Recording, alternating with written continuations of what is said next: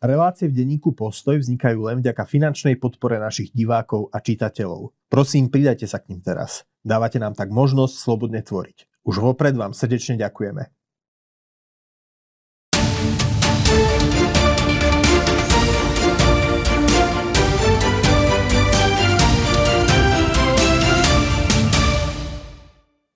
Milí priatelia, dovolte, aby som vás privítal pri ďalšom vydaní volebného postoja. Našimi hostiami sú už známe tváre, ktoré poznáte z predchádzajúcich eh, častí. Šéf-redaktor postoja Martin Hanús. Martin, vitaj. Ahoj. A zástupca šéf-redaktora Jozef Majchrák. Ahoj, Jožko, vitaj. A páni, vy ste teda tento týždeň eh, mali taký plný stretnutí, robili ste rozhovor s Robertom Ficom, robili ste, moderovali ste tiež diskusiu s Milanom Krajniakom, Igorom Matovičom a Jozefom Hajkom. Um, takže ideme sa rozprávať o týchto vašich tohto týždňových stretnutiach. Samozrejme ne, neobídeme ani, ani e, konflikt Igora Matoviča s Robertom Kaliňákom, ktorý Igor Matovič tak trochu v našej diskusii aj avizoval. Tak e, ja sa ale najskôr spýtam na ten rozhovor s Robertom Ficom. A priznám sa, mne sa vôbec nechcelo ho čítať, ale vyložene profesionálne som sa do neho teda začítal pri príprave na túto reláciu a potom som si povedal, že že wow, že dobre to bolo, uh, že je to zaujímavý rozhovor z toho pohľadu, že vidíte, že Robert Fico je konfrontovaný so svojimi častokrát demagogickými tvrdeniami, čiže musím povedať, že aj z vašej strany to bol teda, že to bol dobrý fotbal, ako sa hovorí. No a chcem sa teda, uh, chcem aj našich divákov povzbudiť, prečítajte si rozhovor Martina Hanusa a Josefa Majchraka s Robertom Ficom na www.postoj.sk. No a spýtal by som sa, čo mi tak udrelo do očí. Bolo tam mnoho tém, ktoré ste rozobrali. A bolo, Jozef, e, to stretnutie e, Roberta Fica s Viktorom Orbánom vo Felčúte. Vy ste sa ho na to spýtali. On to povedal, že áno, stretli sme sa, ale potom to tak ako zahral troška do autu. Čo to hovorí, pretože tie, tie obavy, čo to hovorí o prípadnej vláde Roberta Fica po voľbách na Slovensku, pretože on vlastne vyvolal obavy najmä v tom zmysle, že zmení, mm, zmení povedzme fungovanie demokratických inštitúcií smerom možno k tomu Maďarsku, ktoré je veľmi e, dominované stranou Fides a doslova všetky časti spoločnosti sú, sú tým Fidesom e, v istom zmysle podrobené. A samozrejme, čo to urobí v rámci spolupráce Slovenska a Maďarska e, v rámci V4, v rámci Európskej únie a v súvislosti s vojnou na Ukrajine. Čiže čo, čo, o čom sa podľa teba bavil Fico s Orbánom?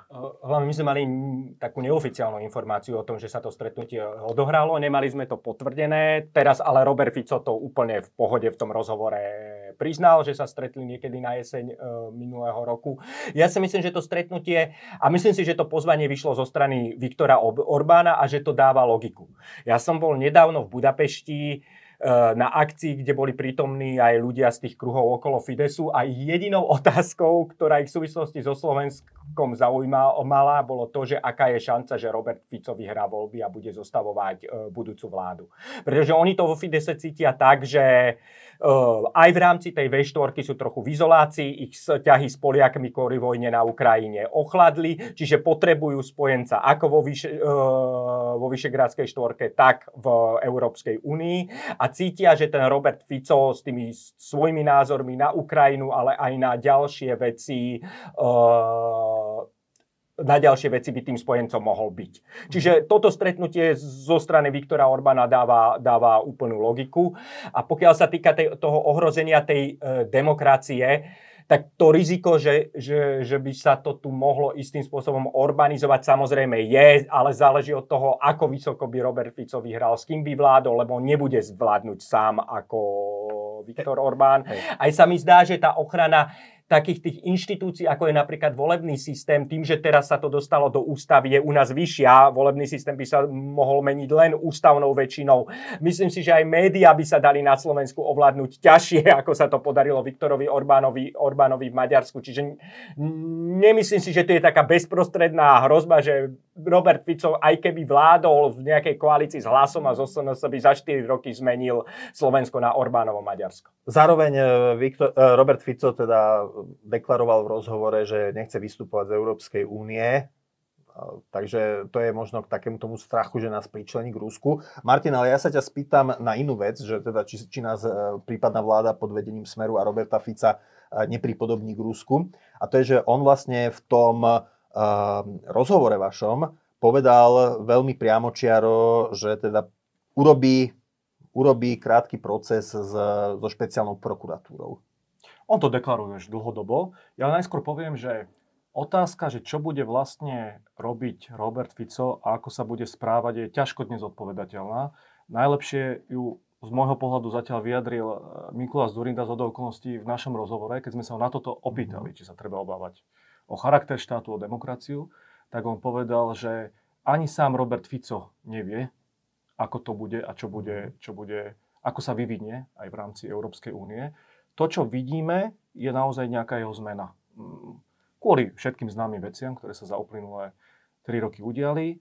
To jeho spojenectvo s Orbánom je potenciálne nebezpečné, pretože ono je to tak, že Viktor Orbán vlastne minulý rok zistil, že je úplne izolovaný. On veľmi dúfal, že v Taliansku vyhrajú sily, ktoré mu pomôžu sa etablovať na scéne Európskej únie, ale Georgia Meloni, nová premiérka, zachovala proukrajinský kurz, hoci hájila Maďarsko v iných veciach.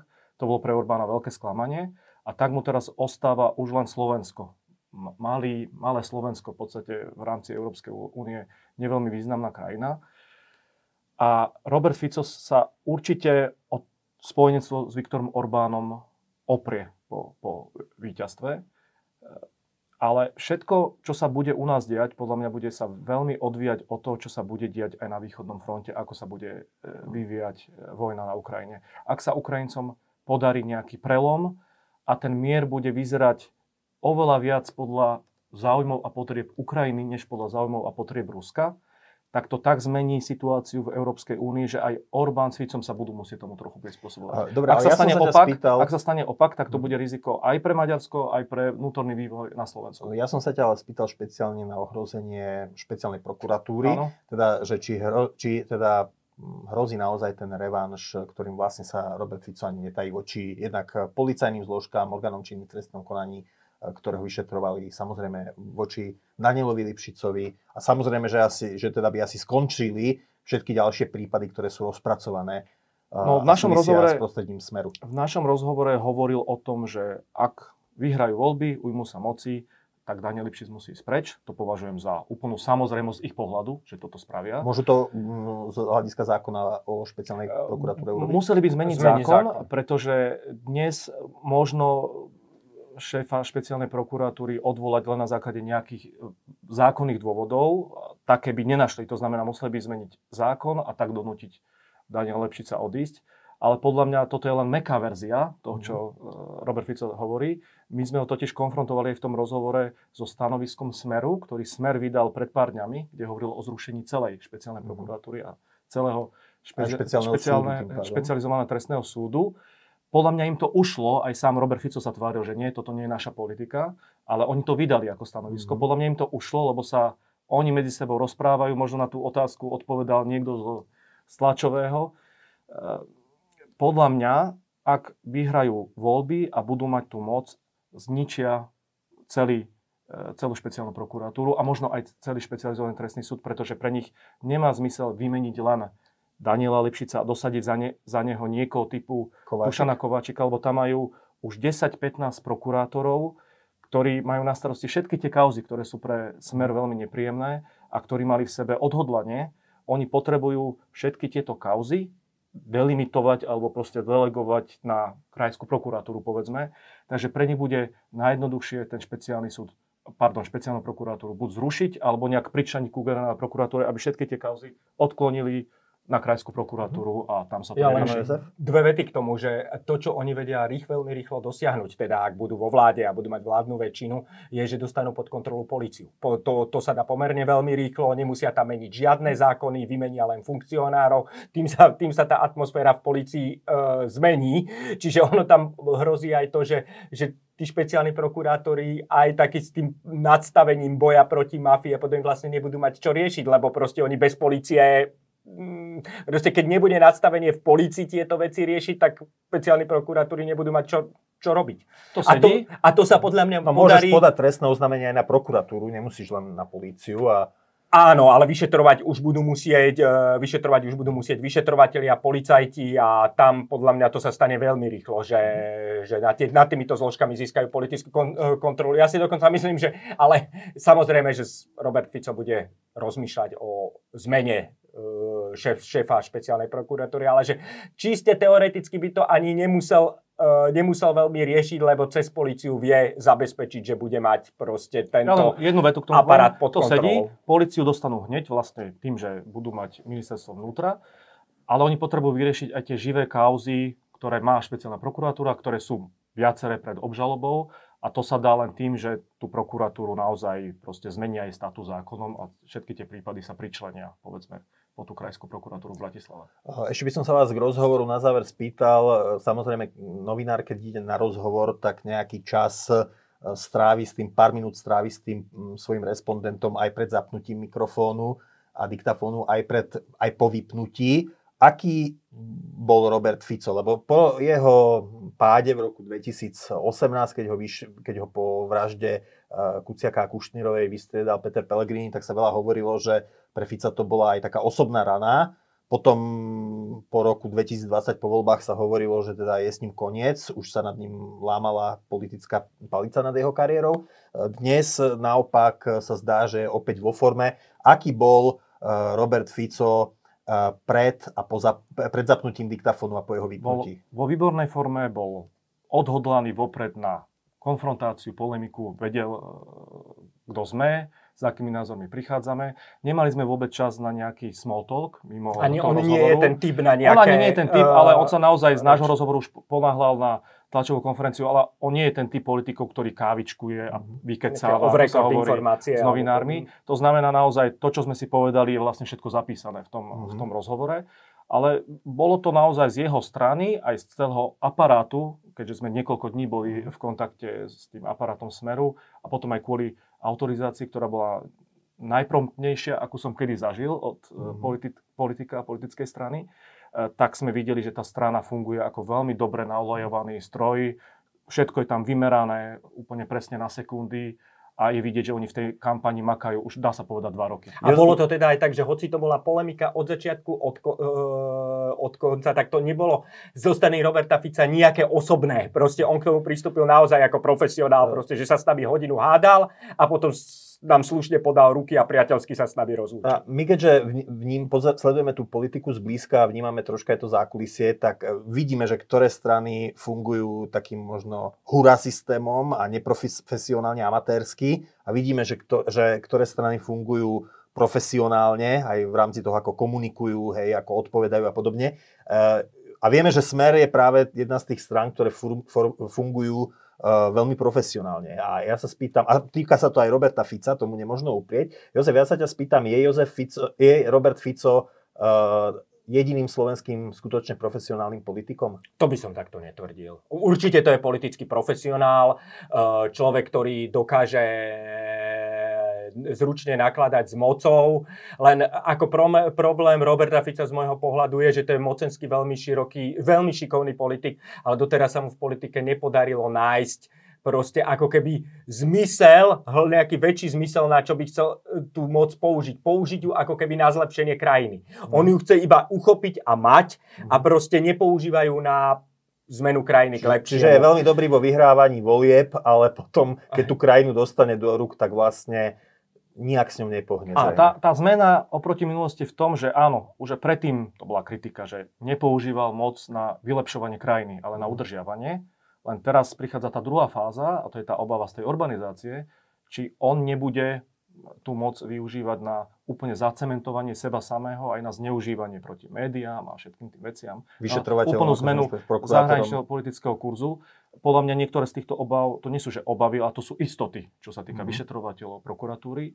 Čo sa týka toho smerovania krajiny, na to nám nemôže dať, ako som povedal, odpoveď ani takýto rozhovor, lebo to všetko sa bude odvíjať aj od vývoja širšieho v Európe. Tak, ale ani, Orbán, toho, ani ako... Orbán neodchádza z Európskej únie, lebo vie, že z ktorej Áno, svetovej strany prichádzajú eurofóny. Ono to trochu bude závisieť aj, ako bude vyzerať tá koalícia budúca, že, lebo naozaj Robert Fico nebude, nebude vládnuť sám, ale určite tam, tie, určite tam tie rizika sú. No, tie rizika smerom proste už len to, že tá krajina vo vzťahu k Ukrajine a k tej vojne na Ukrajine bude proste mať úplne inú pozíciu, už to je dôležitá zmena v zahraničnej politike.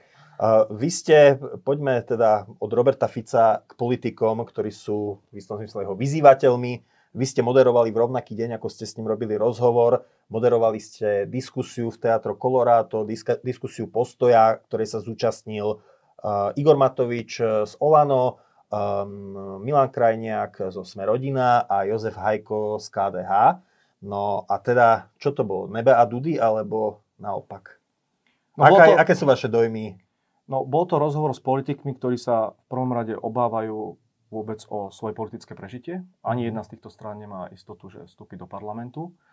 Je takmer istota, že minimálne jedna z týchto strán sa tam nedostane, alebo je to dosť, dosť pravdepodobné vzhľadom na tie trendy. A to bolo cítiť aj na tej atmosfére. Jednoducho v tom konzervatívnom prostredí panuje mizéria. No tak jeden z najtalentovanejších konzervatívnych politikov dneška, nech si o ňom myslíme čokoľvek, je Milan Krajniak, ktorý musí v diskusii tohto typu hájiť všetky tie eskapády Borisa mhm. Kolára. Igor Matovič, to mohol byť nádejný, nazvime to konzervatívny premiér. Ktorý, tribún ľudu. Tribún ľudu, ktorý, o tom sa už ani nemusíme baviť, proste tú veľkú svoju príležitosť zahodil, pošlapal. Deň po našej diskusii sa z bývalého premiéra Tomu sa ešte dostaneme. pouličný, nechcem povedať bitkár. To si necháme nakoniec. A, a áno, potom tam, bol ešte, potom tam bol ešte Jozef Hajko, čo je solidný človek, pre ktorého to bola ešte jedna z prvých, z prvých diskusí a bolo cítiť, že, medzi, že, že, že to bolo pre neho veľmi zložité medzi takými dvoma výrečnými, výrečnými politikmi. politikmi. Uh, ale samotné KDH, o tom sa budeme baviť asi ešte možno o týždeň, má úplne iný typ problému, ktorému, ktorému čelí. Takže, takže bolo to cítiť na atmosfére, že, že v tom našom prostredí je istá depresia, istá bezútešnosť z toho, že nie je tam jasný líder a že tie prostredia sú kontaminované mnohými problémami. Tam ja ešte len... bolo zaujímavé, ak tomu môžem dodať to, že mhm. oni síce títo uh, ľudí, uh, konzervatívni lídry, konzervatívni politici opakujú do nekonečna takú mantru, že chcú zostaviť uh, vládu bez smeru. Uh, len keď ich počúvaš, ako si predstavujú to povolebné usporiadanie, alebo aké si, ako si zadefinujú, zadefinujú tie podmienky, tak oni si tam nastávajú toľko prekážok, e, že jeden nepôjde do vlády s tým, kto 500 eur nebude súhlasiť s 500 eur no bonusom, ani, ani s hlasom, alebo, alebo podobne. No počká, toto, toto, toto si tieto dve podmienky, Igor... to je špeciálne jedna strana áno, treba a to, to je Olano Igora áno, Matoviča. Áno, treba povedať, že ide hlavne o Olano Igora Matoviča a to je potom, akože trošku to znie naozaj iracionálne, lebo hovoriť na jednej strane, že, že nechceme vládu so smerom a budujeme hrádzu proti mafii, mafii a potom si dať také podmienky, že ktorými sa vlastne takáto vláda uh, ale Krajniak, Milan dať... Krajniak povedal Igorovi Matovičovi v tej diskusii, že, že Igor ani my ti tých 500 eur neodklepneme. No však o tom hovorím. Že, že, že to nie, že, že, že nepôjde, že no, hláza, ani sme rodina nepôjde oni, s Olano. Ani oni traja by nevedeli vládnuť. Ani traja. To, to je no. kúzelné na celej tej debate, že oni síce vedia opakovať, že, že nesmie vzniknúť koalícia so Smerom, ale zadefinujú si také podmienky, že ani oni traja by to nezložili dokopy. Čiže máme tu situáciu, kedy je na jednej strane Robert Fico, proste profesionál, chladnokrvný, odosobnený, ktorý bojuje zápas svojho života a proti nemu stojí čo, sedem trpazlíkov, rozhádaných, ktorí e, majú, majú medziludské problémy e, so sebou navzájom a ktorí sa nevedia dohodnúť ani na tom, ktorý deň v týždni práve je. To bol bonot? No, čo, dobre, to bolo konštatovanie. Dobre, pani, Igor Matovič na našej diskusii okrem iného avizoval, vy ste ho konfrontovali teda s tým, že, že zdá sa, že na rozdiel od tej kampane pred tromi rokmi, tak táto kampaň Olano je taká ospalá, že sme čakali od neho teda nejaké bomby šupy, že sme čakali viac. A on teda avizoval, že dobre, zajtra začnem. No a skoro ráno, ako sme prišli do redakcie, tak hneď e, prišiel, ja poviem, ako to vyzeralo u nás, že teda skoro ráno prišiel náš spolupracovník mladý Michal Lukáč a povedal, mám tu video, ako sa pobil pred úradom vlády Igor Matovič s Robertom Kaliňákom. My sme potom aj uverejnili to video z Olano, ktoré bolo aj zostrihané.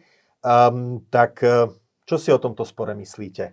Jozef neviem, ja už nechcem akože kliše k tomu hovoriť, lebo tých znie je veľa. Rovnako tiež nechcem špekulovať, komu to pomôže, komu to poškodí, lebo to tiež naozaj neviem. Ale to, čo viem teda s istotou, že ak proste toto bude ešte, ešte narastať a stane sa to čoraz intenzívnejšie, tak to bude, že normálne, že pohreb politiky normálny pohreb politiky. Že si to budú robiť a, všetci navzájom, nielen Matovič, Áno, ale... proste, že sa tu stane z toho oktagon. Uh, mm. A to potom jedného dňa, ja nechcem malovať čerta na stenu, ale jedného dňa to proste praskne a bude z toho ťažiť niekto, ktorý sa demokratickou politikou, demokratickými inštitúciami podobne zdržiavať vôbec nebude. Uh-huh. A, ako vie, a nechcem tu malovať nejaké kliše, ale proste myslím si, že takto to môže skončiť. Martin, je toto nové video skan, čo sme videli? No, to určite nie.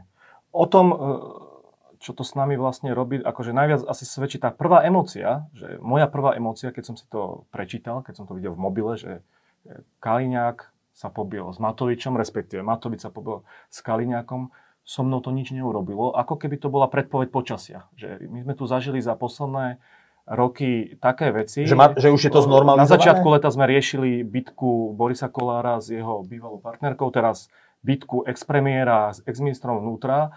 A to je to, jednak to je to šialené, o čom hovorili Jožo, že už aj takáto vec sa stáva u nás normou, potom ako sa môžeme baviť o akýchkoľvek témach.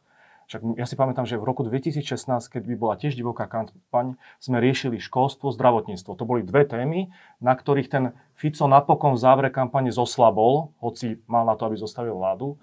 Teraz my už nemáme témy.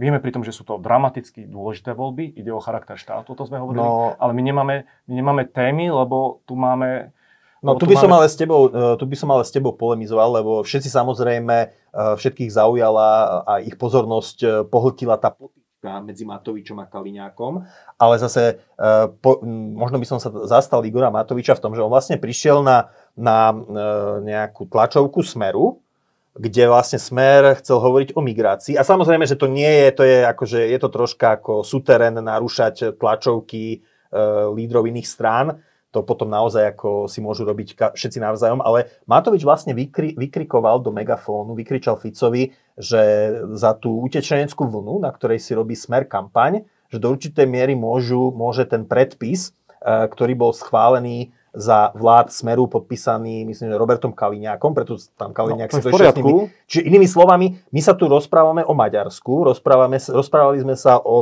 stretnutiach Orbána a Fica, e, Teraz je tu stále tá verzia, že Maďari tak trochu akože púšťajú e, tých e, utečencov e, cez svoju severnú hranicu na Slovensko, aby Robertovi Ficovi pomohli. Samozrejme, môžeme to odbaviť ako konšpiračnú teóriu, ale teda Matovič vlastne vy, prišiel vykričať Ficovi toto, že, že, že Fico ale, robí no, si kampaň na to, čo, čo sám spôsobil. Alebo Lukáš, toto, dnes, teda, toto sa nedá obratiť proti Ficovi, lebo Robert Fico tu nevládol uplynulé 3,5 roka vládol... Nie, oni hovoria o tom, nie, o tom ja dokumente z, z roku ale ja 2018 rozumiem, ale, alebo ale 17. všelijaké máme dokumenty, oni o tom dokumente vedeli.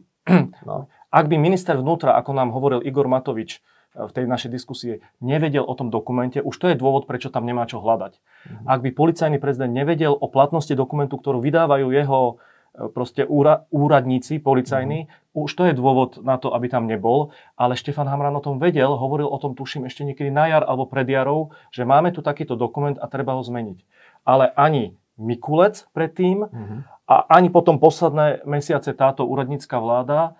Čiže Ivan Šimko, respektíve Ivan Šimko, Odor, respektíve ktorý je... Odor, s tým nevedeli za už dá sa povedať jeden rok, lebo tento problém, na ktorý sa upozorňovalo už pred minulým letom bol vypuklý, že sem mhm. začali, že sa jednoducho na jeseň ľudia, minulého roku. Na jeseň minulého roku, alebo tak už končiace leto, myslím, minulého roku sa časť utečencov z balkánskej trasy odklonila z Maďarska k nám. Jedným z dôvodom bol aj tento dokument.